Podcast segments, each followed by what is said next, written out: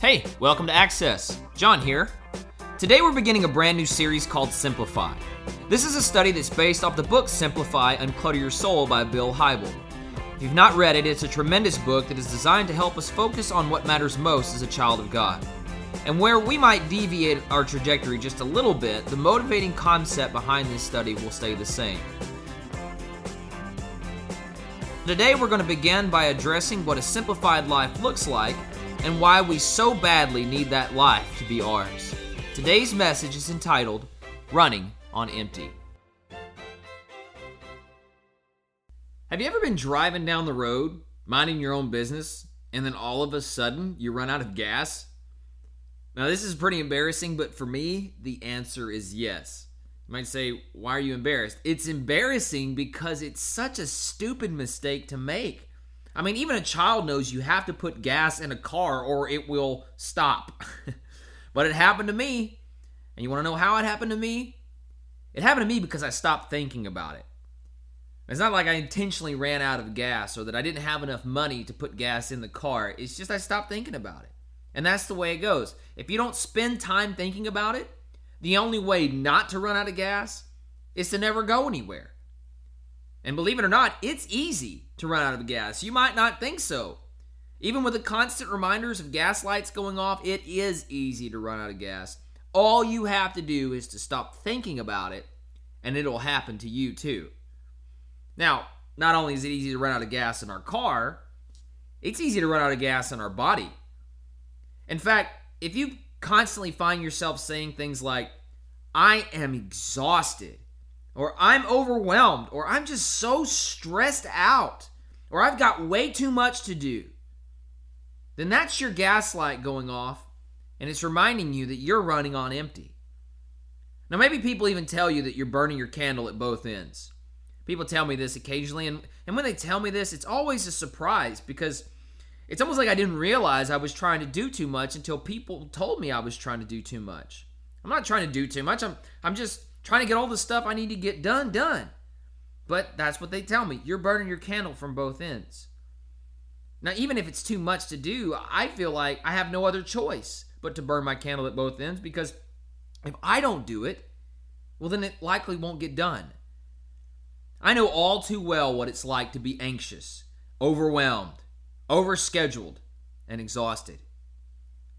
And I think the question I tend to ask myself is, is when did things get so complicated?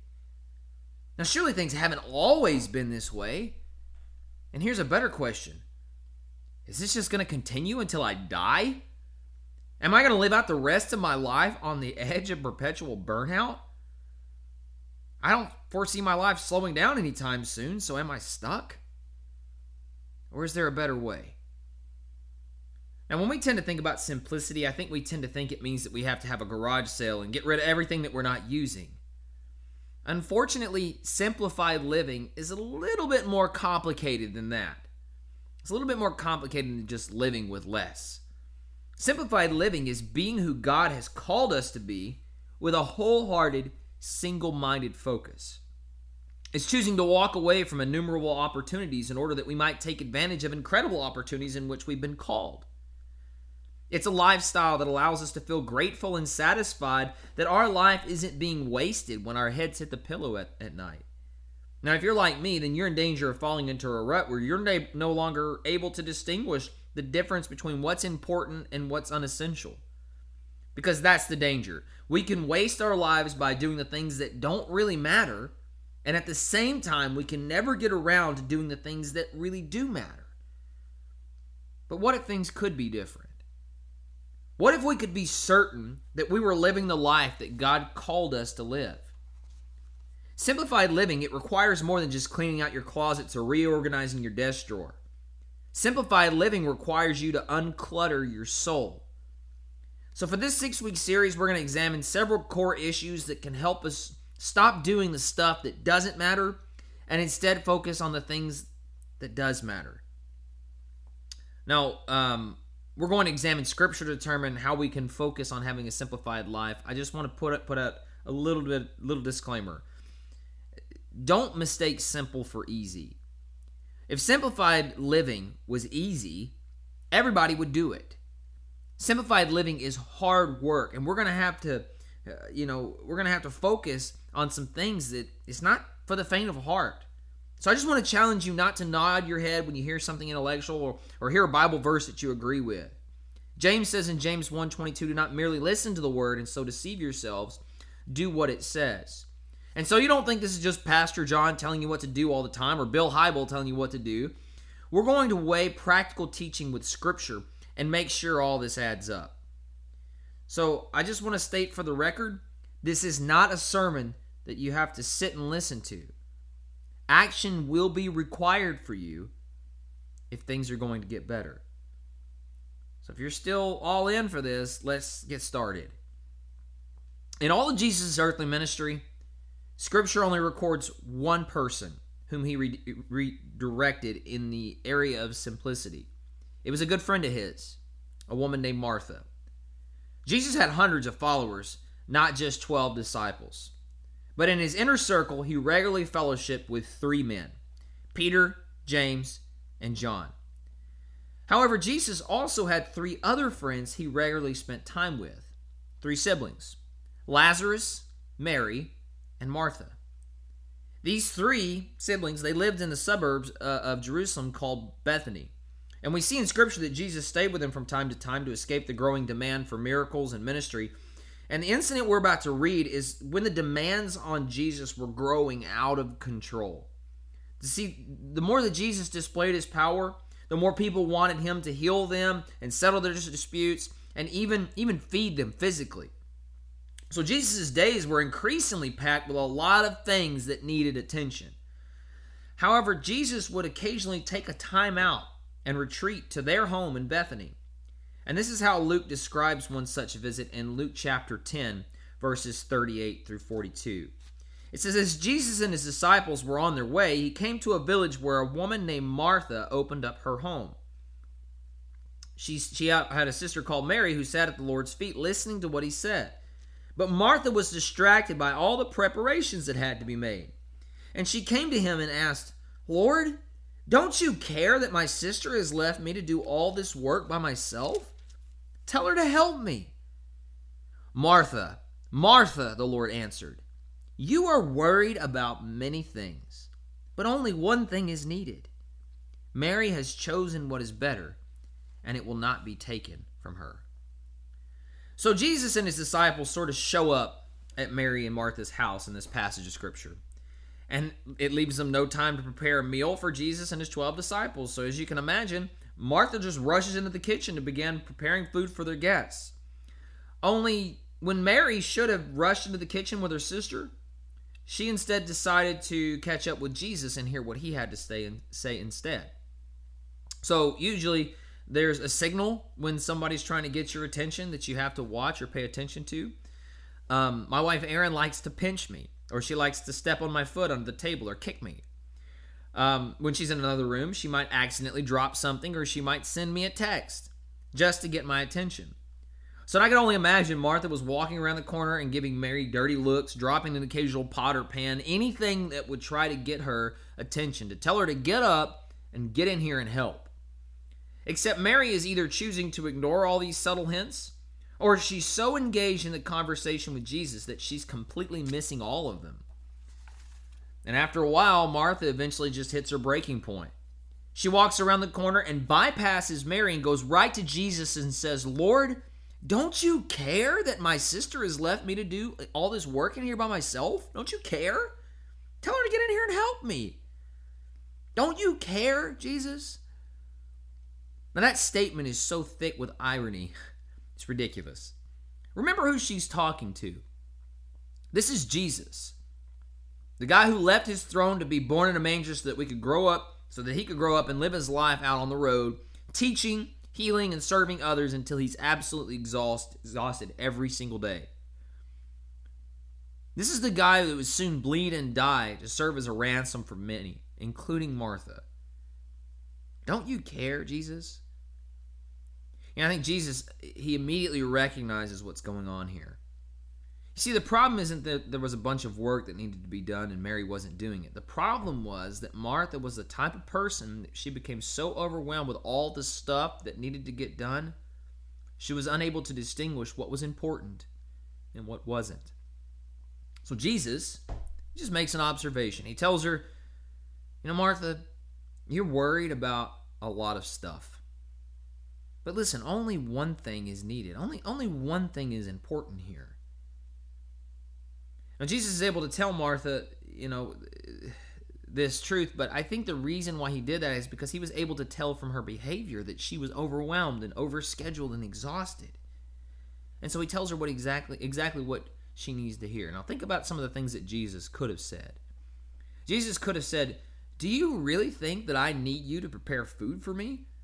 Martha, I just fed 5,000 men, not including women and children, with bread from heaven. I could turn a rock into bread and eat that if I wanted. I don't need anything to drink. I can turn water into wine when I get thirsty. But Jesus tells Martha, Mary has chosen to spend time with me. And I'm not going to send her back in the kitchen to do a dozen things that don't really matter in the, in the big picture. And Jesus is inviting Martha to drop all the things that she thinks that she has to get done and just sit down and focus on a relationship with Him. He tells Martha she's running on empty and she needs she needs to drop everything and have an unrushed conversation with him and fill up again. Now, the core of a simplified life is simply this sometimes we have to leave things undone to focus on the things that really matter. Most importantly, having an unrushed heart to heart with Jesus. Now, I warned you, this path to simplicity is not for the faint of heart. It's a process that requires complete honesty and action. So, let me just ask you a question, since we're being honest with each other. Do you feel empty? Or do you feel full? Do you feel energized and full of joy to do all the things that need to be done and you're happy about it? Or are you feeling empty and depressed and you don't know how you're going to get everything done? If your life was a bucket, where would your joy waterline be at? Remember, Jesus said in John 10 10, the thief comes to steal, kill, and destroy. I came that you might have life and have it to the full. So, are you full? Or are you empty? Maybe you're somewhere in between. How full do you feel? Maybe you're not sure. Well, if you're not sure, let me ask you a question. What would it look like when you're filled to the brim? When you're completely and totally full? When you're overflowing? What does it look like when you're filled up with God? What does it look like when the things in your family are firing on all cylinders? What are you like when your schedule is sane and you're getting enough sleep and you're eating and exercising properly? What does it look like? Here's some things we might say when we're filled up I'm at my best when I'm filled. I'm fun to be around. Maybe they say, maybe we say, I, I feel the presence of God on my life more frequently, and He's strong in my life. I'm happy, and my family is happy. I'm calm most of the time. I'm patient. When I'm filled up, I make better decisions about my schedule and I'm careful not to overcommit. Maybe we say, I feel more creative. I laugh a lot more. Maybe we say, I, I look forward to worshiping God in fellowship with other believers. I cannot wait for Sunday morning. I think one thing is undeniable. When our lives are filled with God, when we're filled to the brim with joy, we are living the life that Jesus promised and came to deliver us in John 10:10. 10, 10. It's a life that's characterized by peace and joy that passes all human understanding. Doesn't make sense to the world, but it's there. Well, let me ask you another question. What does your look, life look like when it's empty? What does it look like when you're totally depleted, feeling like you have nothing left to give? Here are some scenarios that typically play out when we're running on empty. Sometimes we become more easily irritated than others.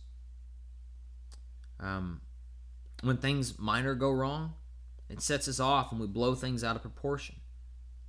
Sometimes we snap at our spouse. Sometimes we snap at our kids. Sometimes we kick the dog. Sometimes we lose our temper at work. Some of us withdraw and become passive. Some of us isolate and become loners. Some of us overeat. Some of us overdrink. Some of us overmedicate. Some of us overwork. Some of us overspend. When we don't have the energy or emotional health to pursue intimacy in a healthy way, some of us retreat into the shadows and turn to pornography. You know, for a while I was having problems with my extended family. There's a lot of drama in my family. And I made life a living hell for everybody in my home. My kids would experience me screaming at them at the top of my lungs and spanking them for what seemed like such a minor offense. Wow, daddy really overreacted there. My wife walked in eggshells around me and, and just tried to stay out of my way all the time. And would tell me, John, you used to laugh a lot more and you're just you're just frustrated all the time. And if I had a dog, I would have kicked that dog regularly just because I was so frustrated. And I was frustrated because I was trying to go through life living on empty. I was just running on empty. It's not that I didn't love my family and I and I I didn't want to have better control over my feelings. It was just so I was so incredibly frustrated and I felt so drained all the time. Bill Hybel, author of the book Simplicity Unclutter Your Soul, says when you're running on empty, you're not just hard to be around. You're dangerous. And I think he said he said this because living on empty has consequences for our marriage. It has consequences in our in our parenting. It has consequences in our workplaces, and it has consequences in, in our friendships. I think it's safe to say that none of us are at our, our best whenever we're running on empty.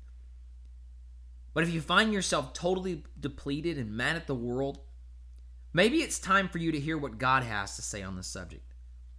This is what Jesus said to Martha Hey, let's sit down together. Stop focusing on all the things that you got to get done and just focus on your relationship with me. Because somewhere along the way, you lost your connection with me. You lost your bearings on true north, and now you're spinning out of control. But I've got a better plan. I think this is where things start to get fun. Think about the sort of things that fill your bucket. What fills you up? Now, you might be thinking to yourself, I have absolutely no idea. I felt so empty for so long, I wouldn't have the first clue on what would fill me up. I've totally forgotten how to be full. Now, if this is you, don't panic. I'm going to give some examples of some things that might help fill you up, but before we go there, it's important to know why you're depleted. Could it be that your bucket, your life bucket, has a bunch of holes in it? We're never going to be able to fill our bucket until we patch some of those holes. Sometimes we can we can view our self-worth as, you know, how much we're doing for other people or how much people appraise us or how much people appreciate us. Maybe this is a boss at work or a spouse or kids at home or or a friend that constantly needs our help and we think, well, at least I'm needed. But we run ourselves empty trying to fill other people up.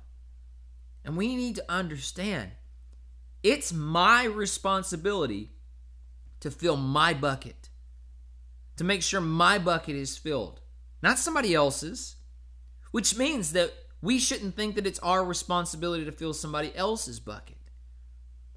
So, just for grins, let's just look at some bucket filling systems.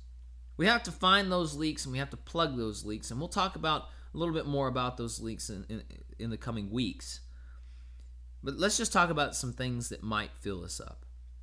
First and foremost, I think this is undeniable. We become filled when we fill up on God. And I realize this is a Sunday school answer, but when we're walking hand in hand with God, when we're filled to the brim with the Holy Spirit, when we're in conversations with Him and we're totally dialed in, in with Him in relationship, this is the single most replenishing dynamic in our lives. When I'm connected with God, I'm far less concerned about what other people think of me and, and what their agendas are. Because you know what? I, am I'm walking hand in hand with the one that gives my life purpose and meaning. I don't have to worry about what you think about me. I don't worry I don't worry about all the things that you think that I should be doing. Because I am I am in the right relationship with God. I'm able to remind myself I don't have to fulfill somebody else's agenda. Because God, you bring me purpose. I just want to fill, fulfill your agenda, God. I want to fulfill the purpose that you put me here for. I remember on one occasion I had resisted temptation and I instead decided to just fill up on God, just to do what He told me to do and to seek Him. And um, I was riding in the passenger seat of my car while Erin drove home, and I, I just sat there in silence. And, and I we rolled down the window, and it was warm outside, and I was just watching the trees pass. And I want to tell you, I just felt God's presence so incredibly strong over me. It, it, it, just it was incredible. I felt like God was telling me, John, I'm so proud of you. And you know, I I spent a lot of my life trying to get back to that moment or have future moments that are similar to that. When you fill up on God, that powerful touch from Him is a game changer. Now, perhaps you've never really connected with God like I'm describing, and, you don't even know what that feels like. And if you always sense that somewhere deep in the core of your being that there has to be something more than you're currently experiencing, I can tell you from my experience, that feeling has everything to do with filling up on God. Now, maybe you purposely avoided Him, and today you just need to lift up your hands and say, God, I need you in my life. I'm running on empty. And I'm trying to fill up on other stuff, and it's just not filling me up. I'm just empty and frustrated, angry at the world all the time. God, I need you. God can change everything. He did for me, and He wants to do the same for you. I know it. So you must absolutely begin there. You must take time out of your busy schedule and even leave things undone and spend time with God. We'll talk a little bit more about that in, in the coming weeks, but another bucket filling system is um, spending time with family. And I realize that family looks different for everybody, um, but for me, family is my wife and my kids. Um, and I love spending time with them. Even if you're single, you can still have family, though. I don't. I don't want you to feel like, well, I don't have any family. You you have a family of friends that are encircling you. And if not, then there's the church. God has encircled you with the church. Maybe you need to dive into those relationships more. You know, for, for years, I felt like my family was a burden. And I think this is because I was so twisted up with my own self image. I love being, being productive and I love getting things done and, and being creative. And, and um, sometimes I felt like my family held me back. Uh, and you know, because I, I think with my family it's hard to feel productive it's hard to feel like i'm getting things done. What i'm just tying christian shoes or i'm getting people to drink. I'm not really getting anything done. I'm just sitting down telling my wife about my day all the stuff that i did do. That's not getting something done but it is. God showed me how twisted my my, my mindset on that was. I'm raising boys. I'm i'm investing in my relationship with my wife do you know that the most common statement from somebody on their deathbed is not, I sure wish I could have got more done at work? It's, I wish I'd spent more time with my family. My family is one of the greatest replenishers in my life. Why do I say that? I say that because when I lay my head down at night, my, my head hits the pillow, and if I hadn't spent sufficient time with my family, I feel like I've completely wasted my day. Even if I've gotten a lot done at work. I feel like I wasted my day, but every time I spend time with my family, every time I go out of my way to do less work and spend more time with my family, I feel like I've accomplished something. Even even when I was convinced that they were a burden to me. I think that was God showing me that family is a great replenisher in my life. And you know what? Not every family relationship is replenishing. Family systems are complex. Sometimes there's people in our family that drain the life out of us. But maybe that's because we need to spend some time mending a relationship in, in our family so that we're back on the they're back on the replenishing side, not on the draining side. We'll talk about this a little bit more as we go in further into the series, but for now, let's just talk about another bucket filling system. How about recreation? How much time do you spend in recreation? Now, I know you might be thinking, you might be thinking, John, I don't have time for recreation and I can't afford it. I'm gonna tell you, you don't you have you don't have time not to. Okay, you can't not afford to to to be a part of recreation. You can't afford not to have recreation. I, I think at times I've thought to myself, how can I go have fun when there's people all around me who are still far away from God? How can I enjoy myself when people are dying and going to hell? Well, first off, I need to recognize that I don't save anybody. And second, do you know what recreation is? Recreation is where you recreate energy. If you're empty all the time, that could be a major reason why. You're not making time for recreation. Another another um, bucket filling system is uh, diet and exercise. Now I don't know what you like to do, but I like to run. And believe it or not, I don't know why, but running makes me feel young again. Mostly because I was in cross country and track all throughout high school, and it's been a long time since I ran. And I remember the first time I went out and started running again, I'm just like, wow, man, I feel alive again. I feel young. And then my knees started to hurt because I was doing it too much, and then I felt old all over again. But Erin has told me on numerous occasions, you know, you seem less stressed when you go out and run. And I think this is when things started to turn around for me with my family and all that drama I was going through. I'd go out instead of watching TV and, and filling up on video games, which weren't really filling me up anyway, I just go out and exercise and go out and run. Now you can read any study on the topic and it and and what adds energy and vitality to your life, and you'll find that most experts agree. Exercise and the right amount of, of rest and the, the right food intake, it will increase your energy by about 20% in the average day. 20%. That's a lot. So think about some things that might be filling your bucket. In the coming weeks, we're going to assess some key principles in simplifying our lives, but it's absolutely essential that you commit to making some of these changes if you want to experience anything different in your life. You know the definition of insanity, right? Insanity is doing the same thing over and over and over and expecting a different result. And listen, this is not a Tony Robbins seminar where I'm going to try to motivate you to try harder and unleash the inner you. Because in truth, the inner you is what got you into trouble in the first place. We don't need to get a whole lot of stuff done. We need to focus on Christ and what it is that He put us here to do. If things are going to change, it has to start with you saying this I'm done living on empty. I'm so tired of being depleted all the time that I'm going to do something about it. The first step to filling your bucket is to take a sober assessment of where you are now. What are you doing? What are you doing in your life? What do you spend most of your time doing? Are you exercising and trying to eat right? Are you going out enjoying recreation? How are things with your family?